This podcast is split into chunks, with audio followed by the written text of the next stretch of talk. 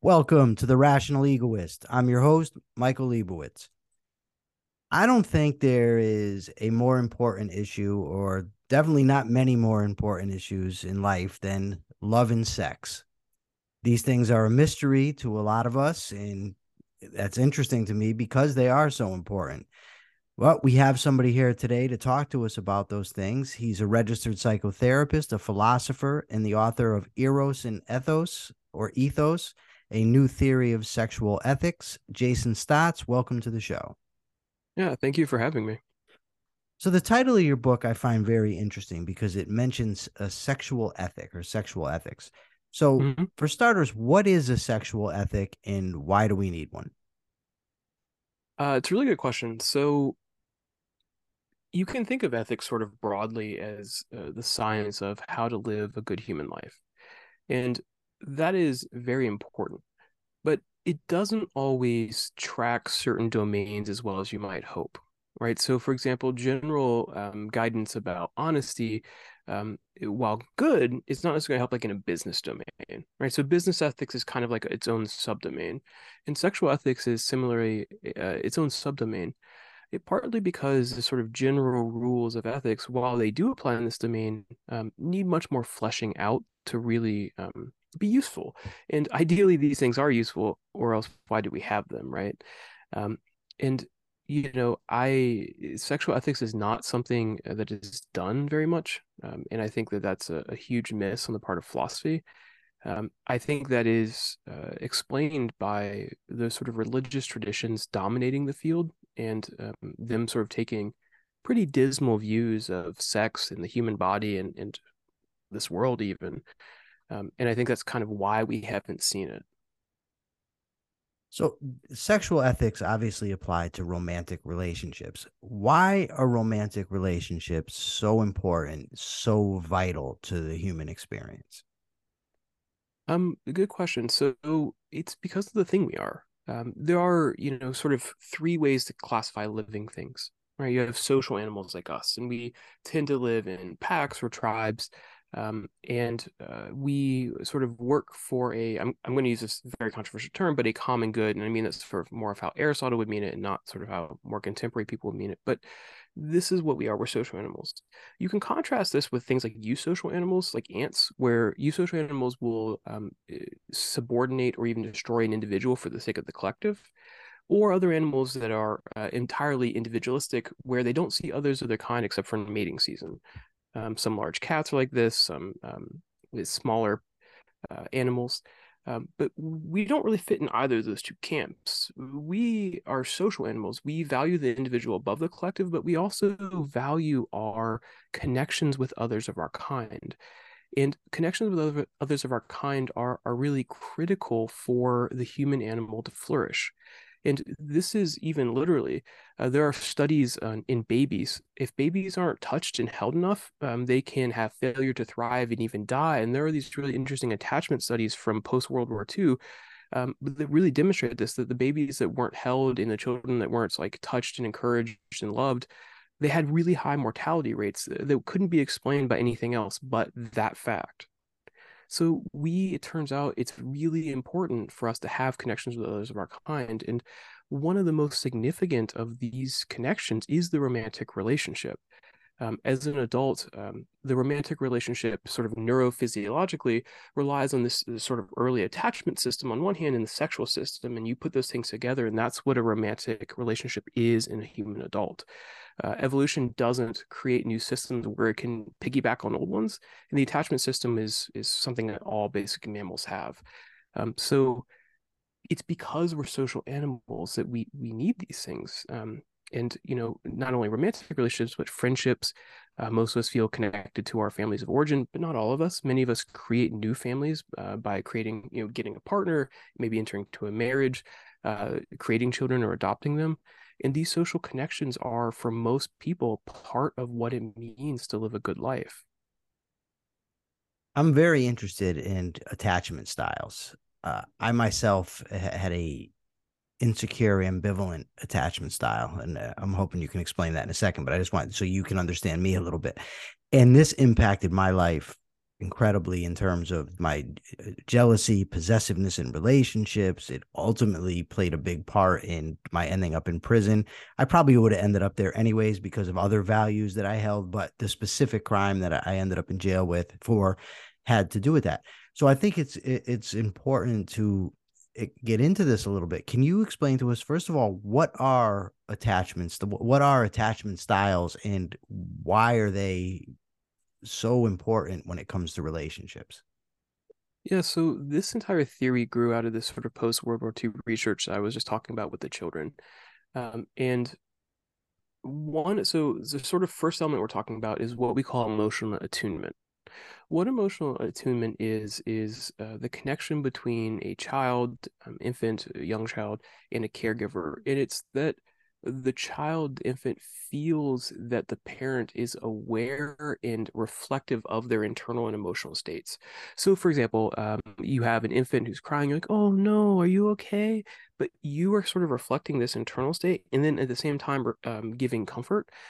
Being aware of the infant's internal state and then sort of uh, reflecting it back and then and acting towards to, to sort of help it um, is what we're talking about attunement. It doesn't. It's not like this like huge sort of abstract idea. This this is how you would do it for mm-hmm. like a mm-hmm. slightly older child. You you know, let's say that they're um, having a bit of a tantrum. Let's say you have like a three year old.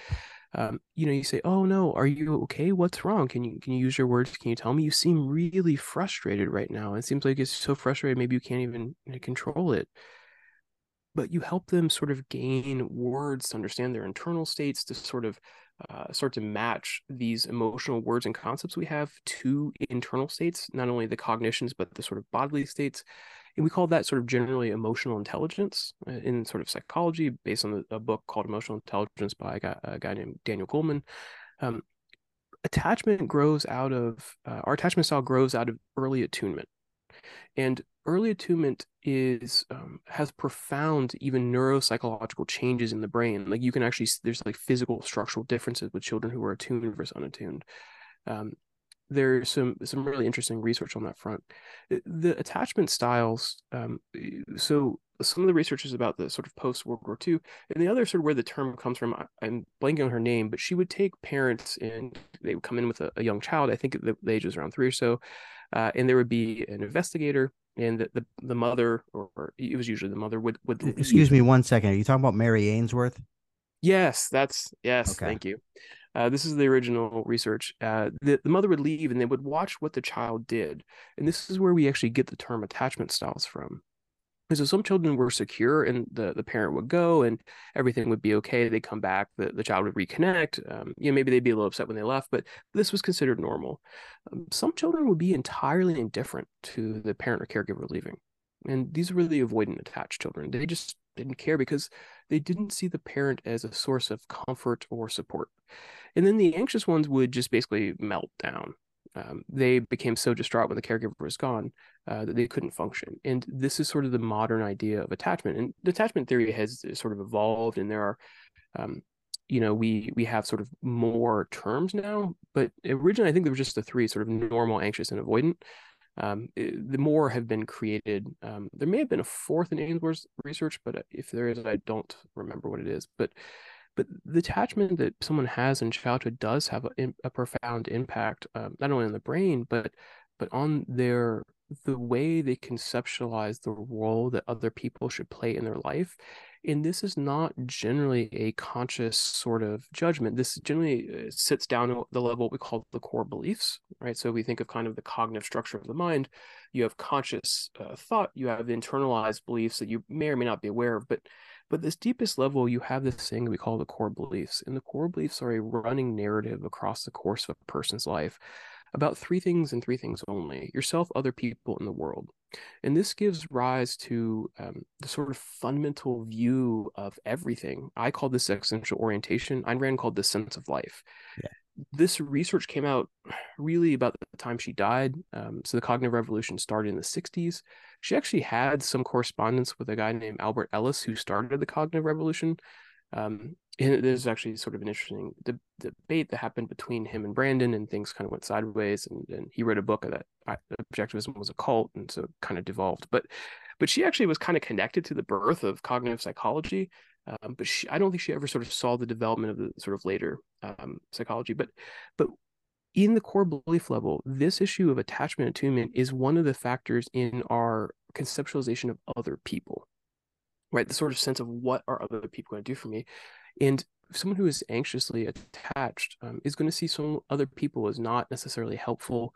Uh, that things go wrong, they're not going to help, they're not going to be sources of support. They may even be active harms depending on the experiences that a child internalizes.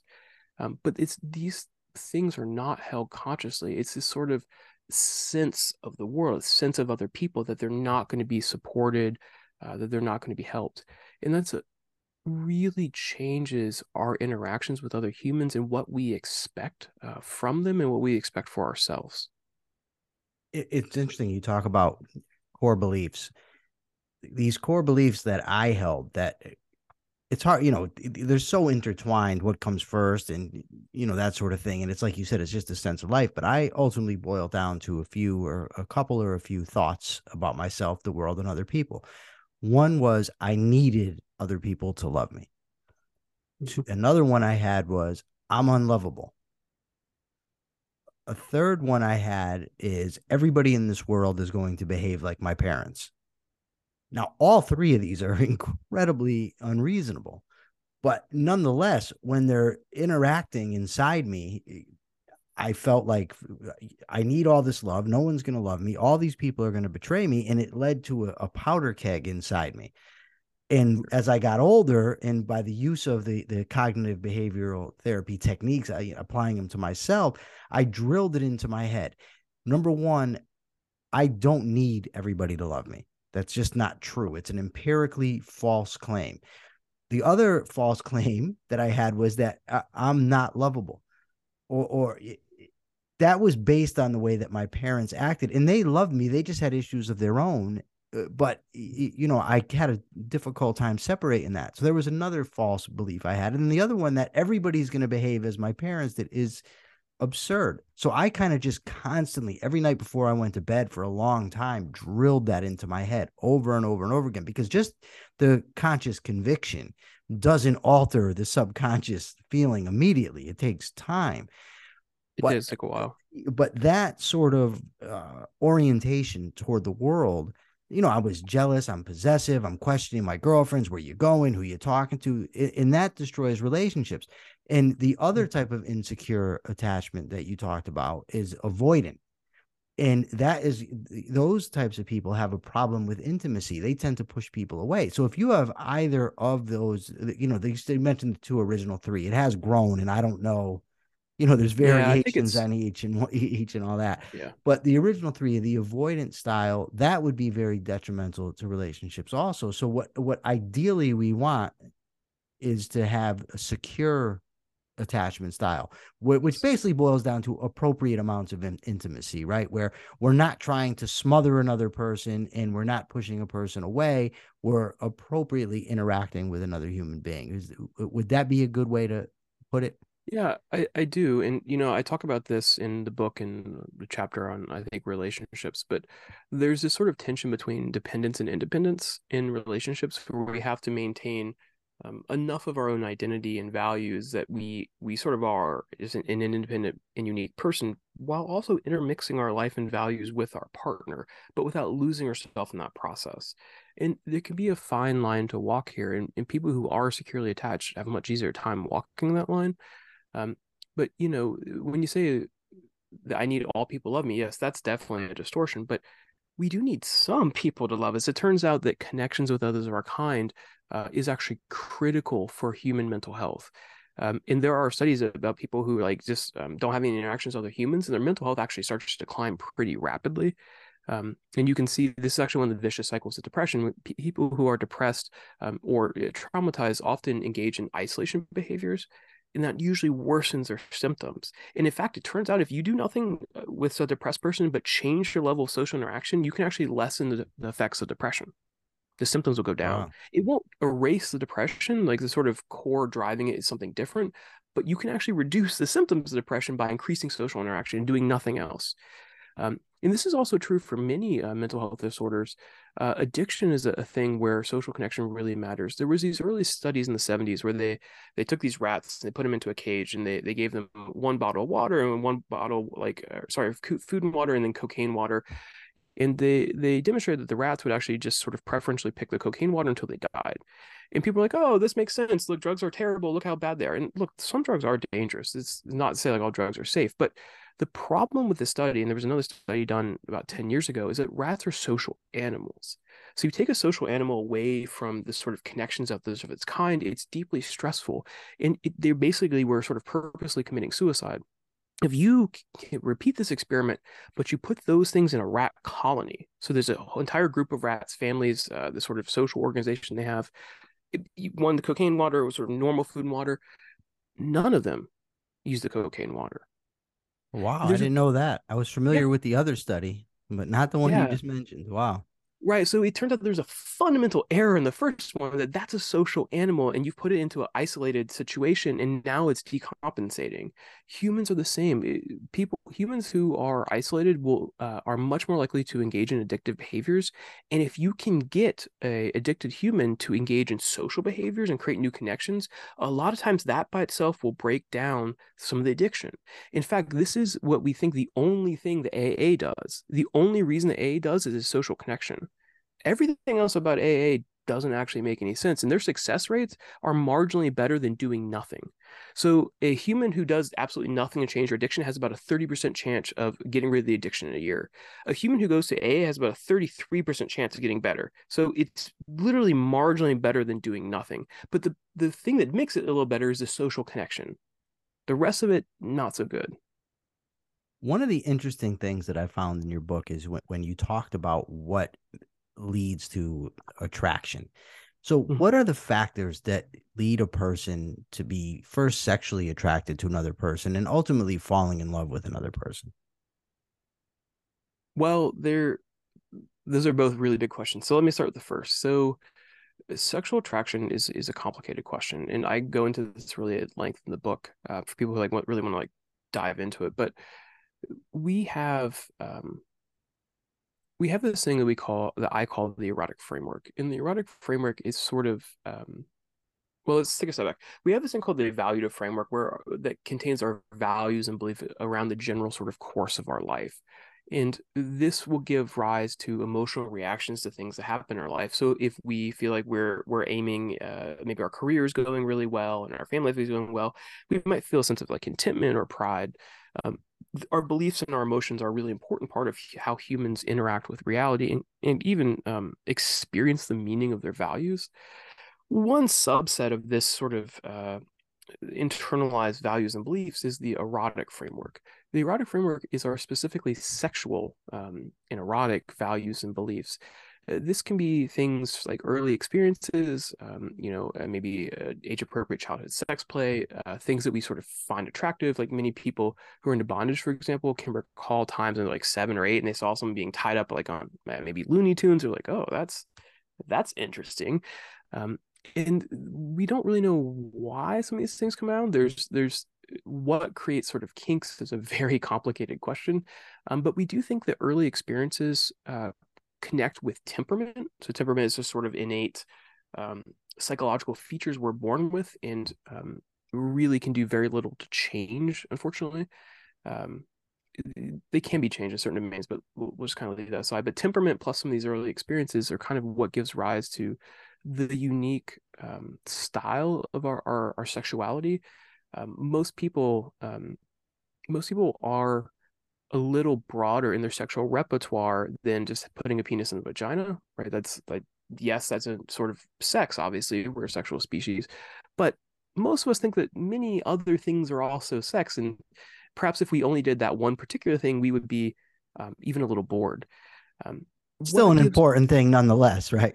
Oh yeah, I'm not trying to like minimize it. Like it's, it's a nice thing, but but if that so you know let's say that uh, and this is true sushi is my favorite kind of food if i had sushi every single night and nothing else i would probably like it less right? I, I think I you're right yes many of us need variety um, you know, in, in terms of uh, our food, but also in terms of our, our sexuality.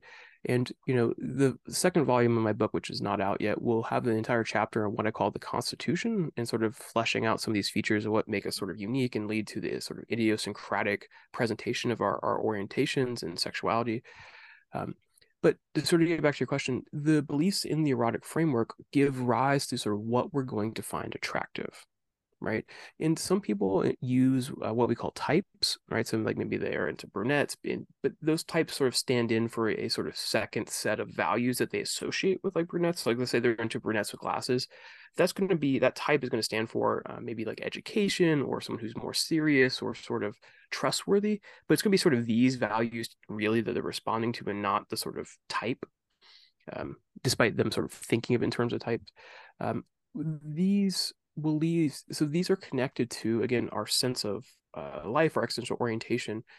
Love at first sight is really um, an existential orientation reaction where we see someone and in the first several seconds we can judge their their existential orientation based on their mannerisms their, comportment uh, the way they look and act and we can have an immediate sense of whether or not um, we're going to be compatible with these people uh, based on just that um, that quick reaction and this for many people um, gives starts the process of falling in love but it's not necessary and it's also strictly speaking not love. It's really more of a proto love it's a sort of uh, subconscious prompting that this person matches whatever it is we hold um, which doesn't mean that it's going to be a good connection because if our if our erotic framework has complicated um, values in it um, so let's say maybe we are, you know, eh, you talk about sort of parents who are emotionally immature. Um, if we have parents who are emotionally mature and we've always been treated as sort of um, that our needs don't matter, that pattern is going to show up in our erotic framework, and we're going to find a partner who will treat us the same way. Because it turns out humans psychologically, we see familiarity as safety. And so we will go to the patterns we know. Um, so what causes attraction is like a really large topic, but this is kind of what does it, right? This this is Serata framework, some of the features of our past um, give rise to attraction. And this, for most of us, starts the process of falling in love, right? We find someone we're attracted to that we sort of feel like we would connect on, uh, connect with, um, and that starts the process. Now, what falling in love sort of this is kind of proto love it goes through this sort of uh, honeymoon phase where where the, our sort of sexual desires are very intense. Our desire to connect with them uh, is very intense. Um, you know, we often use this sort of platonic metaphor of two becoming one in sort of the sexual act. Um, Plato has this kind of interesting story of the proto-humans and how they, they made this assault on Mount Olympus and Zeus split them in half. But that's why we want to go back together in the sexual act to become this original beast with four arms and four legs and um, I mean, it makes little sense, but these myths are still very dominant in our culture, right? So this myth of, of the proto-humans and like coming together into one thing, uh, this idea of soulmates, these are all Plato. Um, real real soulmates don't exist. I mean, that's not a thing. We weren't split by Zeus. Um, at least most of us don't believe that, right? And I'm pretty confident. Yeah, I'm pretty. I'm pretty sure. Pretty sure, right? Um, you know, I would imagine we'd struggle to find any adherents of Zeus at this point in human history. So, uh, but these myths live on. But this is the early stage, and as love deepens, what what it really means to fall in love with someone is to start to see them as, as sort of part of who we are, as sort of entering into our sense of personal identity. And we do this um, by acting in their interest and incorporating them into our hierarchy of values. So not only do we care about them in sort of the early stage, we care about their ends as love sort of deepens and matures. And that's kind of a sort of the fundamental distinction as, as love starts to go from the sort of early limerence, uh, honeymoon phase, new relationship energy, whatever kind of term you want to use, and it starts to mature. In deep mature love um, is going to be less reactive than sort of that immature love, but it, it comes with a sort of deep sense that you know your partner, that you guys are really a major feature in each other's lives, that you understand each other, that you're sort of very psychologically visible to each other. And this is a much more significant value than sort of the early, um, somewhat more tumultuous, somewhat more anxious, um, but also somewhat more exciting um, early stages of limerence, new relationship energy, etc. Um, so I don't know. I, I I think I've answered both those questions now. They're they're not easy questions to answer for sure. They're Uh, not. okay, so uh, you get in a relationship. First, uh, let me just say this. I think it's interesting. The idea of we fall for people ultimately that share our values or, you know, our sense of life. Because Well, well, met, actually, that's an that's actually an important difference. Not that share our values, only that share a sense of life. okay, because so you actually might and this is so let's say that among like group of objectivists i presumably share many of these values i'm a eudaemonist mhm, I, I think of, in terms of human flourishing i think Ayn Rand was an amazing philosopher um, i share many of the values but i might actually just hate some of these people our sense of life is just not compatible our friendships and romantic relationships are actually more about our existential orientation than the explicit values people hold and this is actually a really important thing because people often say, oh, if we shared values, it'd be a good relationship. It's like, no, that is not how humans work. That's an it's an interesting distinction. I I would say that it's more impl- that sense of life and more implicit values in uh, uh, that that matter. Because like you said, we could both value a lot of the same things explicitly and hate each other. Yeah, just When I never, never be friends, right? Like, just no, don't even I, like being around each other. when I first started talking to my current girlfriend on the telephone and writing to her. Now I knew her, but I hadn't spoken to her in a long time. She wrote to me while I was in prison, and I fell for her almost immediately. And you know, we have a lot of differences, and I and I'm thinking, you know, why would it be that this be the case that I would fall for her so quickly when we have, you know, we don't really have the same concrete interest. And what I realized was we had a sort of value affinity or a sense of life infinity on a deeper level. For Mhm. instance, that you know, I talked to her and she brought up metaphysics, something I'm very interested in. She talked about you know when she debates with somebody that she doesn't mind as long as somebody has evidence to back up their claim. That's sort of a, a, big value for me. I don't i don't mind debating. I don't mind disagreeing. Smart people can disagree. Just because someone disagrees with me doesn't mean they're an imbecile and vice versa. But i do want somebody to go by the laws of debate and follow logic and not tell me that you know green is red and red is green Sure. and then she mentioned something to me that I that's always I've always thought was very important. Let me not always since I started the the, the sort of change process in myself. She said she talked to me about visibility and Mhm. the fact that she, her she had never read Ayn Rand, she had never read Nathaniel Branden, but she understood the importance of psychological visibility once these things sort of came together, my attraction to her made sense to me. I understood it because, yeah, you know, you may not be interested in economics and philosophy like I am, but your approach, your orientation toward life was similar to mine. So I, I find that incredibly interesting. Now, ultimately, your book it's it's it's a three volume set, right? It's going to be three volumes. I mean, we'll see. But yeah, that's the goal. Aspirationally, three volumes. Aspirationally, three, three volumes, but it's about ethics. It's about how we should behave. Mm-hmm. So when we're in sexual relationships, in romantic relationships, and I'm going to take, I'm going to ask, how should we behave? But ultimately, what I mean, and I think that the ethics means this to also is what are the keys to making the relationship work? Well, so I think there's kind of two important questions here philosophy really deals more with the sort of ethical questions of of appropriate ways for humans to interact with each other, how to think about um, you know what will contribute to our flourishing and sort of these sorts of things. And um, this is not to say that philosophy is not part of psychology. Psychology very much grows out of philosophy. Um, and you know the, the guy talked about Albert Ellis in the fifties. The cognitive revolution started with a reference to Stoicism. Philosophy is really deeply, deeply intertwined with psychology and even today, um, there's a sort of modern movement started by a, a guy named um, Martin Seligman, uh, who started the movement called positive psychology. And positive psychology is very explicitly eudaimonistic. Um, so it is actually just a eudaimonistic enterprise in psychology. Um, psychology, you can kind of split into sort of two areas. One, clinical, where we help people get rid of depression or PTSD or these things. And the other, positive psychology, is now that the problems are gone, where do we go from here? How do we improve things? And so, you know, positive psychology is a sort of unique area, um, but you can kind of think this like clinical getting rid of problems versus moving forward questions. We've done a lot of research on what makes relationships thrive, and um, there are sort of two uh, major schools I think do an exceptional job. Uh, the first is um, uh, there's some research. Uh, uh, oh, I'm blanking on their name right now. Uh, oh, the Gottmans, John and Julie Gottman. Uh, they they have this thing called the Love Lab, and they started doing research um, on um, attraction and relationships. And prior to them, couples therapy was um, a lot squishier. There wasn't really a ton of um, data to back it up.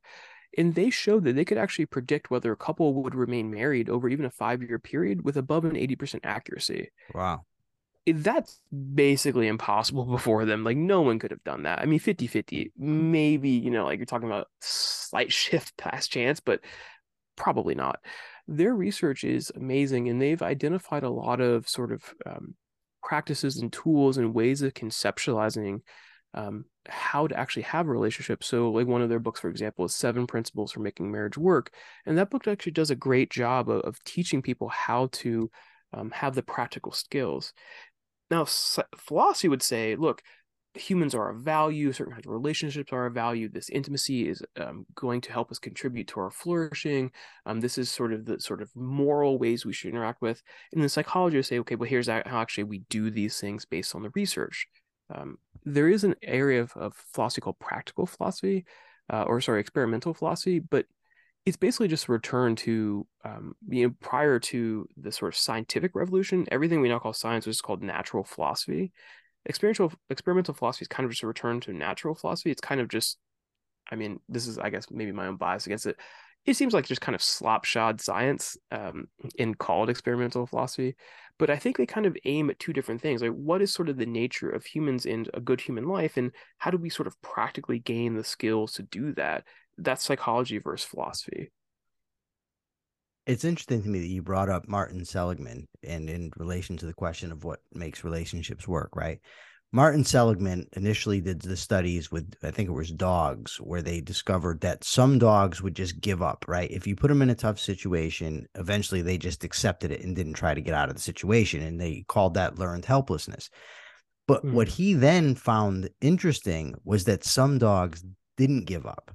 And what he wanted to find was why not? Why do they stick with it? Why do they keep going? Why don't they learn helplessness? And he called it learned optimism. And it seems mm-hmm. to me that that all relationships, whether they be friendships, romantic, business, whatever, are going to be tough. And I think we're all in those moments faced with the choice: do we give up and accept learned helplessness, where we can do nothing, or do we say no? I want to make this work and put forth the effort to do so. And I, for me, and, and I, well, I think for everybody, but I think communication, like I don't, when I'm faced with a situation, whether to uh, share something or tell my girlfriend something or keep it a secret, and I'm not sure what to do, I always side on sharing because I think just honesty is the default position. I mean, I am who I am, I do what I do, and I want to be loved for me, not for some show that I can put on for somebody else. And it, it just seems like that's the better way to go if you want to make a relationship work. So I just think that sticking with it, being willing to stick with it, and being honest, open, communicating are very mm-hmm. vital to make relationships work. Now, that kind of leads me to my next question. While I think it's important to fight for relationships, you talk about basically it's the the line to walk, right? What are the dangers? This is my question. What are the dangers of staying in a relationship too long and what are the dangers of getting out of relationship too quickly? Well so let me answer both questions at once and kind of deal with them individually. Um, the goal of a human romantic relationship is to uh, create um, to have this experience of deep uh, intimacy and connection with another human in that that for most of us and nearly all of us has a sexual component I say nearly all asexuals are about 0.3% of the population. So 99.7% of people deeply value this thing, right? To, to varying degrees. I mean, obviously, there's huge differences. That's sort of the broad way to think about this. What is the function of a relationship? It's this deep, intimate, emotional connection, a, um, a partner in life, someone who can help you sort of think through things in all sorts of things, right? The danger of staying too long is that our lives are finite. If our lives were infinite, it wouldn't matter how long we stayed, right? We, we do 92 years over here and 142 years over there and whatever, right? We're not going to die. But we are mortals and our days are not guaranteed to us. And so staying too long means we're wasting some of our precious time. Now, that doesn't mean that we should just immediately pull the plug uh, if something goes wrong in a relationship. I think it really depends on a person's character.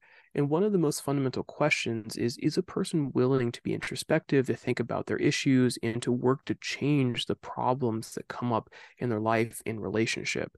And if the answer is yes, even if there's rough patches, that person is worth staying with. But the answer is no, they're not willing to, to talk about their problems. They're not willing to work on stuff. They're deeply avoidant. Maybe they're coping in, in very maladaptive ways. Uh, they're not sort of engaging in the process of being in a relationship. That's not going to contribute to your flourishing, nor theirs. And it's best to pull the plug. Now, one sort of philosophical danger here is that many people have bought into this idea of soulmates, and they believe that if they find the right partner, whatever the right partner means, fucking Plato, uh, that there will be no work. It'll be easy, it'll be effortless. And because they hold this belief, they often give up on relationships too easily because as soon as their work, it must mean it's not their soulmate. Um, it's a very deeply fixed mindset idea, uh, but this is one of the sort of cultural values that, that Plato has given to us. And because of this, you see people give up on really good relationships because there are some problems or because it takes work. Um, and that's really, really unfortunate. Um, there's a famous book in psychology by um, Aaron Beck, I think, uh, who's a founder of CBT, but the book's titled Love is Never Enough. And I think that that's very true love is never enough to actually make a relationship thrive. It takes a lot of other skills and values, skills around emotional intelligence, skills around communication, um, skills about eh, you know developing and cultivating empathy and internalizing our partners in certain ways and all of those things come together in a good relationship. And it's not easy to develop these skills, especially if we weren't taught them growing up or we didn't see them modeled with our parents or we're in a culture that really doesn't advocate these things. Like, I mean, our culture says to little boys, you know, suck it up and walk it off, or at least when I was younger, it did. We didn't advocate for emotional intelligence, especially boys. Girls a little better. Um, but our culture isn't really big on emotional intelligence, uh, with big on connection. Um, we really have sort of an avoidant culture that often um, likes to pass responsibility, right? There's this sort of thing people do that we call masturbation psychology, where they say things like must, have to, gotta, oughta, should to imply necessity when there in fact there just isn't. And that's a way to sort of pass responsibility for their life and, and how it's going because, oh, they don't have any choice with now, for they can't be blamed, despite it being a lie. Um, so, you know, I sort of to go back to the question directly, I think that really the right way to think of this is the broad perspective. What is the function of the relationship? And then that can really help us avoid either side.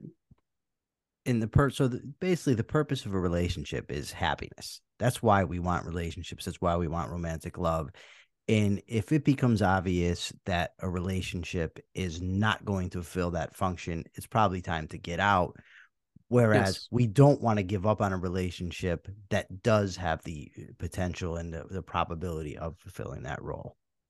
Yeah, of making us happy. That, well, I wouldn't say making us happy. I think it's actually a really dangerous formulation because you're right. It is control our emotions. yes. Um, but relationships are constitutive of happiness for most people. So it's not just merely it contributes to happiness, it's part of what it means to live a good human life for most of us based on our constitution. Right? It's it's one of the pieces of the puzzle of happiness without which most of us will never see the image of happiness arise, to sort of use a metaphor here. Before I let you go, I gotta ask. The influence that Ayn Rand has had on you is unmistakable.